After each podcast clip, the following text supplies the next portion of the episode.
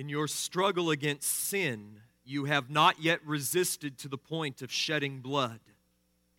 And have you forgotten the exhortation that addresses you as sons?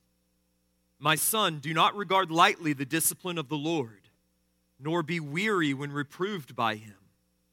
For the Lord disciplines the one he loves and chastises every son whom he receives. It is for discipline that you have to endure. God is treating you as sons. For what son is there whom his father does not discipline? If you are left without discipline in which all have participated, then you are illegitimate children and not sons. So wrote the author of Hebrews to the congregation of Rome in the early years of the 60s AD. He told them that they were in the midst of enduring what he called fatherly discipline from God. They were being reproved, they were being chastised. And there are two truths that I want to point out to you about this fatherly discipline which all of the children of God partake in. First, God's discipline is corrective and formative, but it is never retributive. All of God's retributive wrath against our sins, all of it, past and present and future, were poured out upon Christ and borne by him to the cross.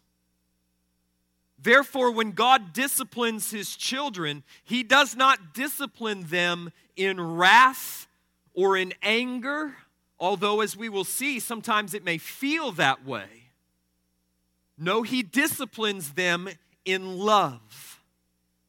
All, every bit of God's fatherly discipline is aimed either at breaking the power of indwelling sin that would be corrective discipline, or strengthening those areas of our souls that remain weak and unruly. That would be formative discipline.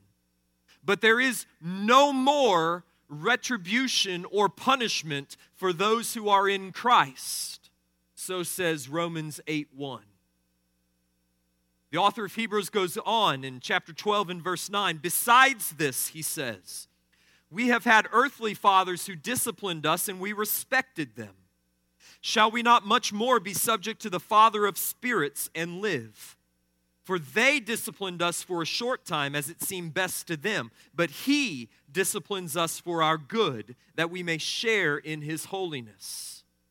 For the moment, all discipline seems painful rather than pleasant, but later it yields the peaceful fruit of righteousness to those who have been trained by it. So, the second truth that I want to point out about God's fatherly discipline is that though it is not punitive, it is painful.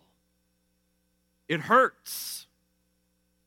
Whether it is corrective discipline that is the result of our sin or formative discipline that is the result of our weakness, it is painful to endure.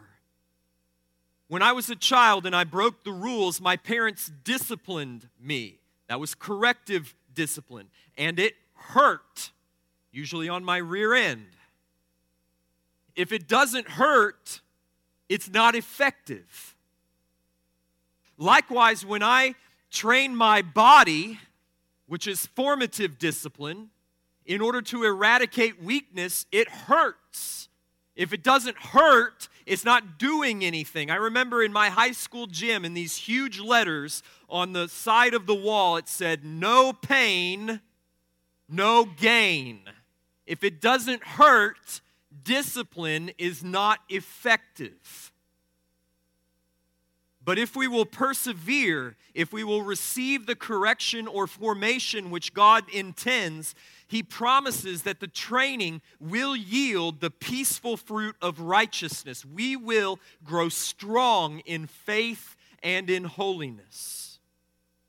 In Psalm 6, David is undergoing the Lord's discipline. Whether it's corrective discipline, which is the result of his sin, or formative discipline owing to his weakness, is unclear. The superscription, which says to the choir master with stringed instruments according to the Sheminith, a psalm of David, it doesn't give us any indication or any clue as to what the context of this psalm is. Neither is there a definitive clue in the text itself. Some commentators think that David is speaking out of some severe illness that he is enduring. That would be discipline. Others think David's suffering is owing to personal sin. That would be discipline. And I tend to agree with the second opinion because even though Psalm 6 contains no mention of sin or really no confession of sin, it bears a lot of similarity to Psalm 32, which is one of the preeminent, preeminent Psalms of confession found in the Psalter. In Psalm 32, verses 3 to 5, David says, For when I kept silent, my bones wasted away through my groaning all day long. For day and night your hand was heavy upon me. My strength was dried up as in the heat of summer. I acknowledged my sin to you, and I did not cover my iniquity. I said, I will confess my transgressions to the Lord, and you forgave the iniquity of my sin as you will notice, there are a lot of similar images between verse 2 and verse 6 of Psalm 6 bones, groaning, weariness, to what we just read in Psalm 32. But in the end, it really doesn't matter because all discipline is from God and it all serves the same purpose, namely to purge us of our sin and our weakness and to train us for righteousness. I want you to listen to me very, very closely. I'm going to make this as clear as I possibly can. If you are in Christ, if you are a believer, if your faith is in Jesus, all suffering is discipline. It is all intended to build you up in faith, to eradicate the weakness of unbelief, and to raise you up in righteousness and holiness. Every bit of it is purposeful. So, are you in pain this morning? Are you suffering? Can you relate to David's anguished cries? Then you are enduring the Lord's discipline. It may be the result of sin, or it may be the result of weakness. In the end, it does not matter because both come from the Lord's hand. And the author of Hebrews says that the peaceful fruit of righteousness belongs to those who are trained by this discipline which they endure. Therefore, I want to walk through Psalm 6 this morning and I want to show you how to be trained by your pain, how to embrace the purposeful realm of your discipline and to learn the lesson that God intends for you to learn through that suffering, through that pain. I want to show you how to receive the Lord's discipline and derive the loving benefit which He designs. We're going to break Psalm 6 into four stanzas and we're going to look at each one in turn. So let's look first at the fear of the disciplined in verses 1 through 3. O Lord, rebuke me not in your anger, nor discipline me in your wrath. Be gracious to me, O Lord, for I am languishing. Heal me, O Lord, for my bones are troubled. My soul also is greatly troubled. But you, O Lord, how long? Now, let me first tell you why I use the word fear, and then I'm going to show you of what David was afraid. The ESV doesn't help us out very much in their translation of these verses and giving us the proper sense, especially of verses 2 and 3. Look down there at the second line of verse 2. When David says, For my bones are troubled, troubled is not a good translation of the word bahal in the Hebrew. That word means to be disturbed or to be terrified. The same word appears in verse 3 My soul is also greatly troubled. What, he's mean, what he means there is, My soul is greatly terrified, it's greatly disturbed by fear. of all of the modern translations that are out there that are worth anything, I think that the CSB, the Christian Standard Bible, gets David's meaning right. The CSB translates verses 2 and 3 Be gracious to me, O Lord, for I am weak. Heal me, O Lord, for my bones are shaking. My whole being is shaking with terror. And you, O Lord, how long? So David is terrified of something. What is it? I see two sources of terror in these verses. Number one, I think David is terrified that God is punishing him in wrath as an enemy rather than disciplining him in love as a son. That's the sense of verse 1. David is terrified of the wrath of God. Where have we seen someone shaking in terror before the prospect of God's wrath before? Can you think of a place? You ought to be able to. The Garden of Gethsemane, Mark chapter 14. There too, Jesus was greatly distressed and troubled. He was sorrowful even unto death. He staggered and fell to the ground, sweating great drops of blood. He was terrified of the cup of God's wrath, which he begged God to remove from him. That's the closest biblical parallel to what David is experiencing in Psalm 6. David is terrified that because of his sin, he has been cut off from the Lord, and he is pleading with God to treat him as a son and not as an enemy. Note that David does not question the justice of what he's receiving. He does not call God to account for inflicting him with pain. Rather, he pleads for mercy. He pleads for undeserved grace. He does not accuse the Lord of injustice. So he's afraid of God's wrath. Secondly, he's terrified that his affliction will end in death and following death, destruction. In verse 2, he says that he is languishing, a word which speaks of the withering up of vegetation when it doesn't receive the water that it needs. It says, My soul is drying out. My strength is gone. My body and my soul are in terror. And worse, the Lord has been silent through it all. It's been a long time since David has felt the smile of God upon him. It seems rather that every time he looks into heaven, he sees or feels God's frown. So he says, How long? Will this affliction never end? Will you never again let me rejoice in your presence? Am I cut off from the covenant? What are we to learn from these opening verses? Two lessons. First, we need to acknowledge that David, the man after God's own heart, endured severe discipline in which he felt that God had abandoned him in anger and that he was now the object of God's wrath.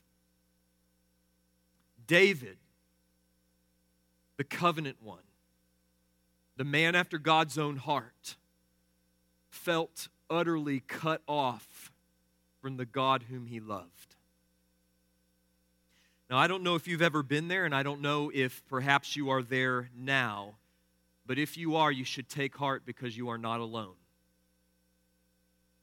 And you should consider that just because you feel lost and abandoned you feel as if you've sinned your way out of the covenant mercies of God. You feel as if you have sinned your way out of the, the reach of God's arm. It does not mean that it is true. God is dealing with you as with children. And his dealings with his children are wise and they are mysterious. I want you to think of it this way if discipline is the result of sin, that is, if it is corrective discipline, then the more painful the discipline, the more hateful that sin becomes to us. What parent disciplines their, chi- their child without some form of physical or emotional pain? What effect would a painless discipline have? It would have zero effect in correcting an evil behavior. It is the suffering that causes the evil to, to lose its allure. It's the pain that causes the sin to lose its attraction. And so God's discipline wouldn't be effective if He didn't leave you in your pain for a time. The Lord inflicts us with severe and painful discipline that we may learn to hate the sin that otherwise would destroy us.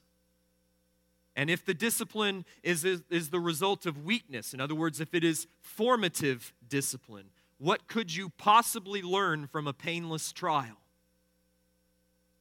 You weightlifters out there, how much muscle mass do you gain by only ever lifting weight that's easy for you to raise? None. It is no different with your soul.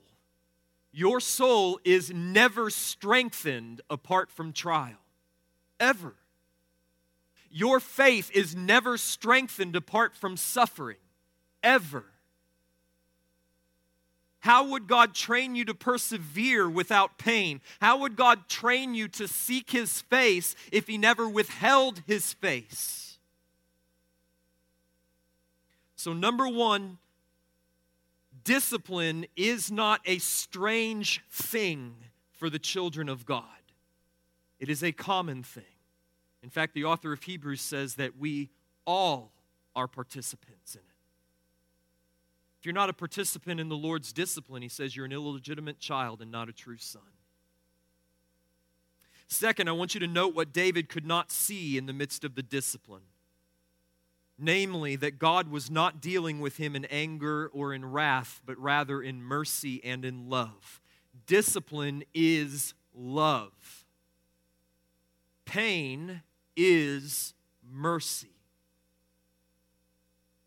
As the author of Hebrews reminded us, God disciplines those whom he loves. Therefore, if our lives are absent from the Lord's discipline, then we are not loved, at least not as sons. We are illegitimate children and not sons, he says. But if you are in Christ, you have nothing to fear from the Lord's discipline. He possesses no anger towards you. Every ounce of his wrath, every bit of his anger was poured out upon Christ, who stood as your substitute in your place in the judgment of God at the cross. Therefore, all of God's dealings with you, even the painful ones, nay, especially the painful ones, are His mercy and His love towards His children. He is forming you into the people that He wants you to be. He is forming you into the kind of person who can be infinitely happy forever. You need to settle that now theologically because you will not be able to see it experientially in the midst of your trial. David couldn't see it, and neither will you. So settle it now. God always acts in love towards his children. In verses 4 and 5, we find the prayer of the discipline.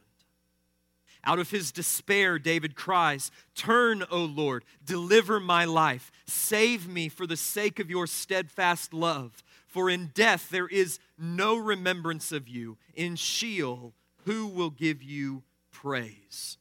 So David begins to plead for his deliverance from this present affliction, which he knows to be discipline for his sin, but he does not know when or if or whether he will survive it.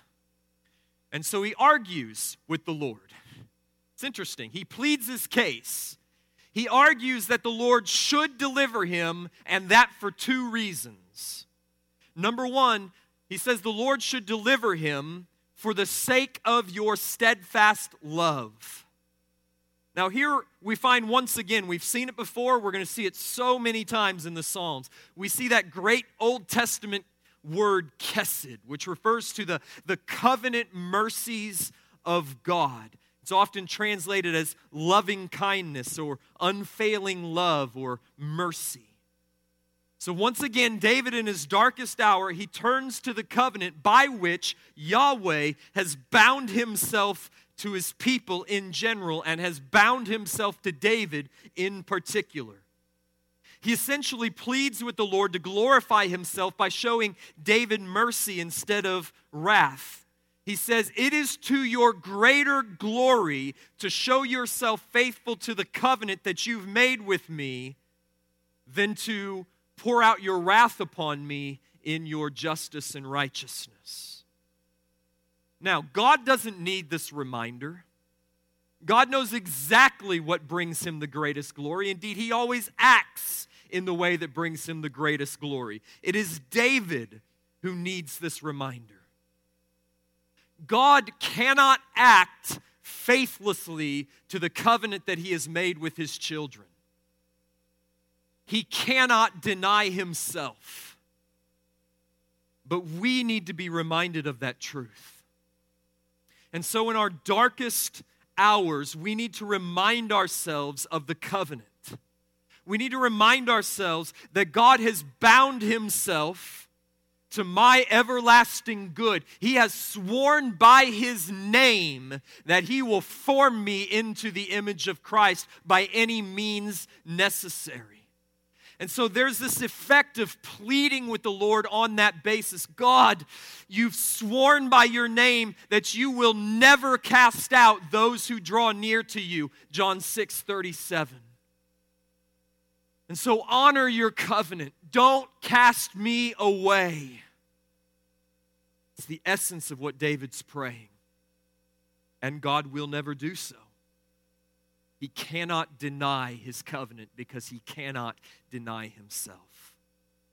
Second, though, David pleads with the Lord to deliver him on the basis of the fact that God is praised by the living and not the dead.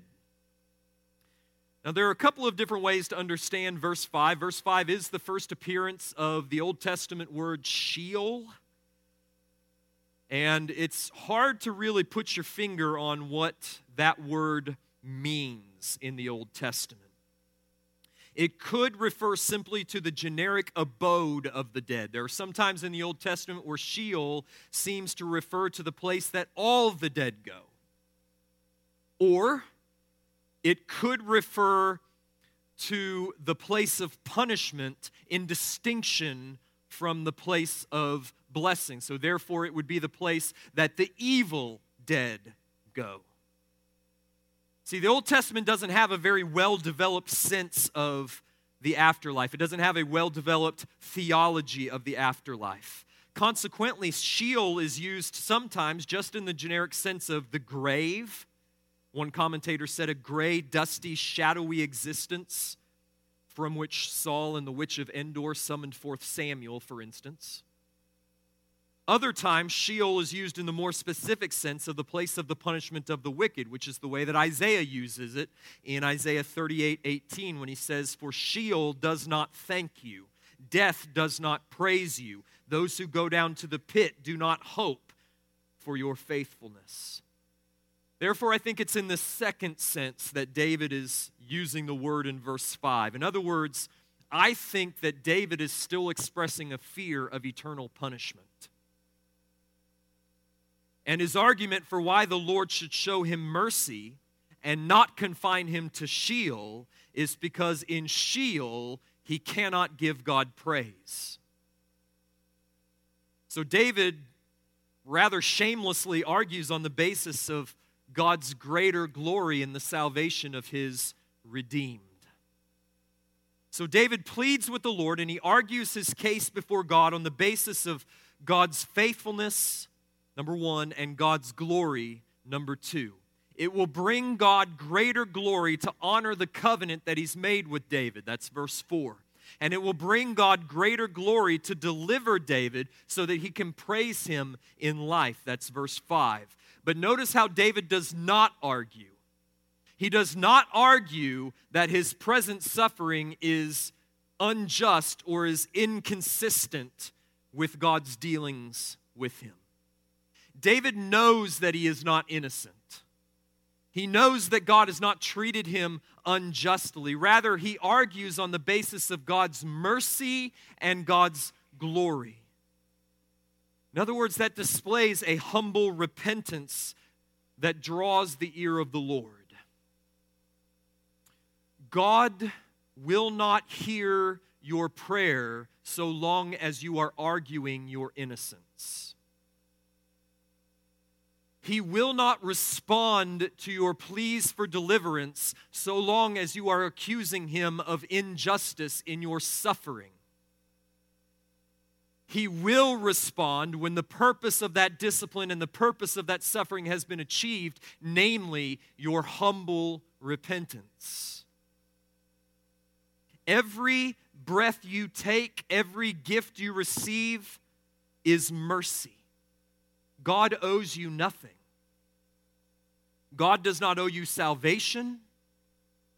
God does not owe you deliverance, but God owes Himself faithfulness to His covenant and to His word.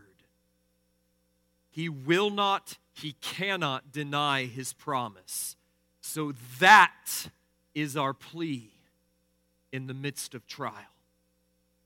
God, you have sworn by your name to bring me safely into your kingdom. So do it. The next two verses show David in utter despair. This is his lowest point, this is his rock bottom. He says, I am weary with my groaning. Every night I flood my bed with tears. I drench my couch with weeping. My eye wastes away because of grief. It grows weak because of all my foes. Now, obviously, David is putting on his poet's hat and he's using a little bit of hyperbole here, right? He's not really flooding, his bed's not floating away on a river of tears. But the truth behind it is, is quite real. This is a man who is so spiritually and emotionally distraught that it's taking a toll on his physical body. Have you ever seen someone who's been weeping for a long time? Their eyes are bloodshot, their eyelids are swollen, their cheeks are stained with dried, salty tears. They're hunched over, they walk with this sort of exhausted stagger. That's David's demeanor. The end of verse 7 adds a new dimension to his suffering that's not been previously mentioned. See, not only is David in turmoil, experiencing internal and, and spiritual suffering, but his turmoil is also external and relational. Clearly, this is the case, regardless of which crisis in David's life brought forth this psalm. A man in a high position like David's has a lot of enemies, and those enemies love nothing more than to kick you when you're at your lowest. And that's what they're doing to David. This is another aspect of God's discipline. When all goes wrong, when you sin and God's, God brings down upon you his chastening rod, you watch. Your friends will dwindle away and your enemies will multiply. You will feel as if you have some sort of contagious plague. They'll vanish, they'll disappear. Mark my words. Which is why it is so precious to have friends who will stick by you even when you sin. even when you're undergoing discipline, even when everyone else has turned on you in self righteous scorn. Do you have friends like that? You need to get some. Are we a church like that? Are we friends of sinners? Or do we become their foe? Because I pray that God would make us a safe place for sinners to undergo the discipline of the Lord. A place where they can grieve, a place where they can heal, a place where they can find restoration, and a place where they feel and experience grace. Well, to this point, Psalm 6 has been depressing. But it doesn't end that way. Sin will not have the last word in the life of one of God's redeemed. You remember when you were a child and you disciplined or you disobeyed your dad in some big way and he was really, really mad at you? After the discipline, which for many of us took the form of the rod of correction, he would send you to your room to, quote, think about what you've done. How long would he stay away? Well, who knows for sure, but it felt like hours. It was agonizing. You knew that you had disappointed and hurt the person that you loved most in the world. And you were ashamed and you felt as if your relationship with your dad was irreparably broken. Surely he could never love you or trust you again. But then what happened, assuming that you had a good and loving father? There would come a time when you would hear a knock on the door, and your dad would come into your room and he would wrap his arms around you and he would reaffirm his love for you. And you would find out that the relationship was never really broken. Indeed, how could it be? And you would be restored to communion. And what followed would be some of the sweetest fellowship and communion that you ever enjoyed with your Father. That's the sense underlying verses 8 through 10. Depart from me, all you workers of evil.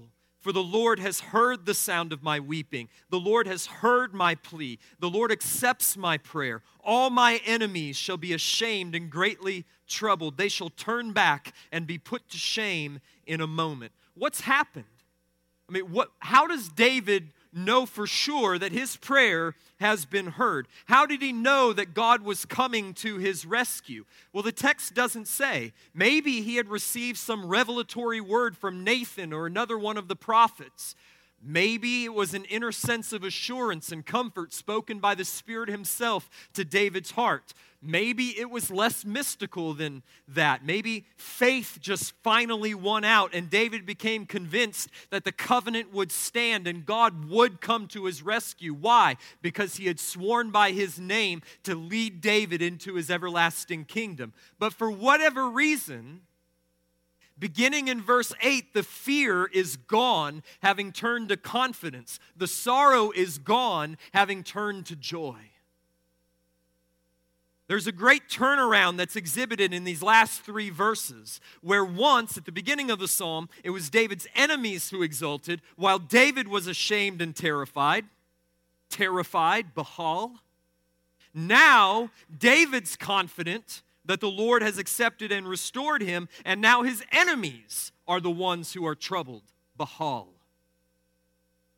God is coming. He's heard the cry of his beloved and he's coming to rescue and restore. He's going to wrap his arms around his son. He's going to vindicate him in the sight of his enemies. And one day he's going to do the same thing for you. Now, the promise of the author of Hebrews is that discipline yields the peaceful fruit of righteousness to those who are trained by it. So, in light of what we've seen in Psalm 6, how ought we to respond to our sufferings? All of which, if you're a child of God, are discipline, either corrective or formative, from the hand of the Lord and from his heart of love towards you. How shall we respond? The author of Hebrews says, if we're trained by it, it yields the peaceful fruit of righteousness. We'll come to share in God's holiness. So, how are we trained by it? Let me offer you four steps. Number one, we should repent. Now, I'm not saying that all suffering is the direct result of sin. That's not true. You remember when um, Jesus and his disciples were walking through town one day, and the disciples looked at the man who was born blind and they pointed out and they said, Lord, Who sinned, this man or his parents, that he was born blind? This man was clearly suffering. He'd spent his life suffering. Jesus' response was neither. This man was born blind so that in him the glory of God might be displayed. You may be suffering so that the glory of God might be displayed in your faith and in your perseverance. It may not be the direct result of sin, but it may.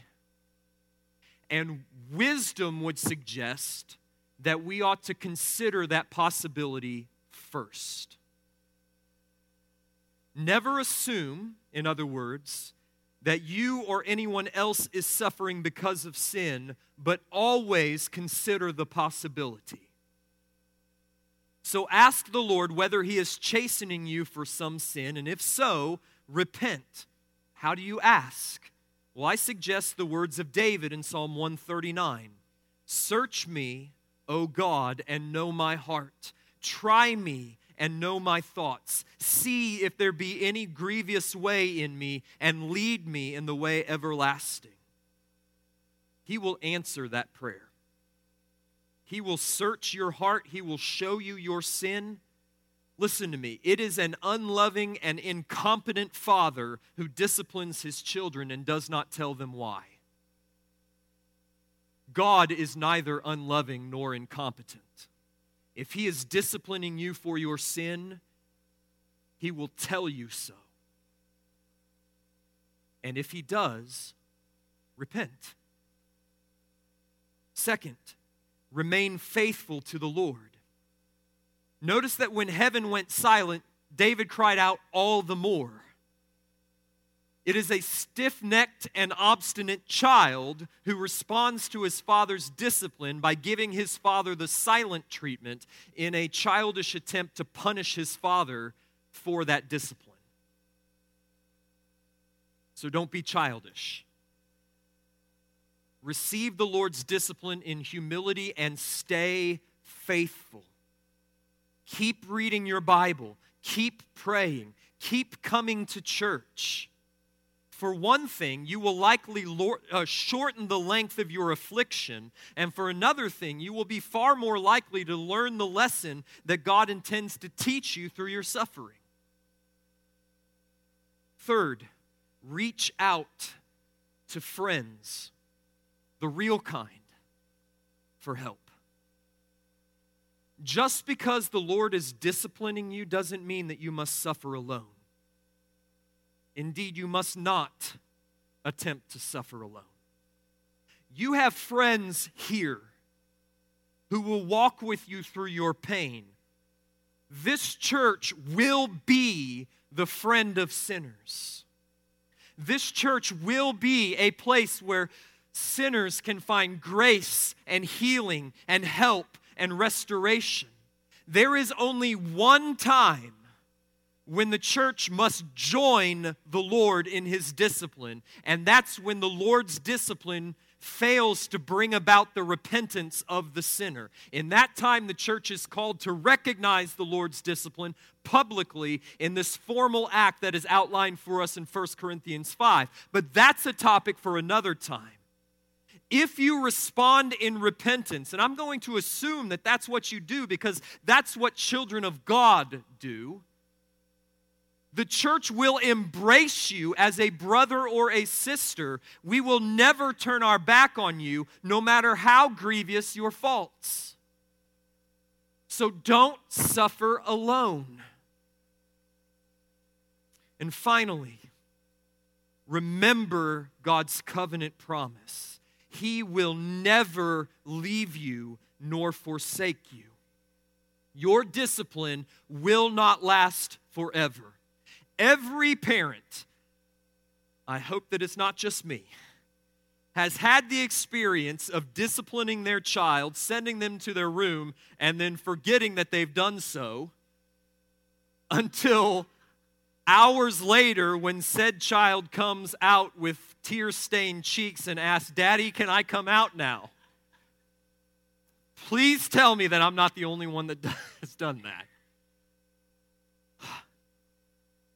Well, listen, your heavenly Father never forgets that He sent you to your room.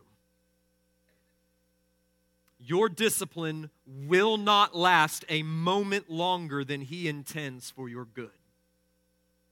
He will come, He will heal, He will embrace, and He will restore. The Lord is a good Father. He disciplines those whom He loves, and He does so for our good that we may share in His holiness.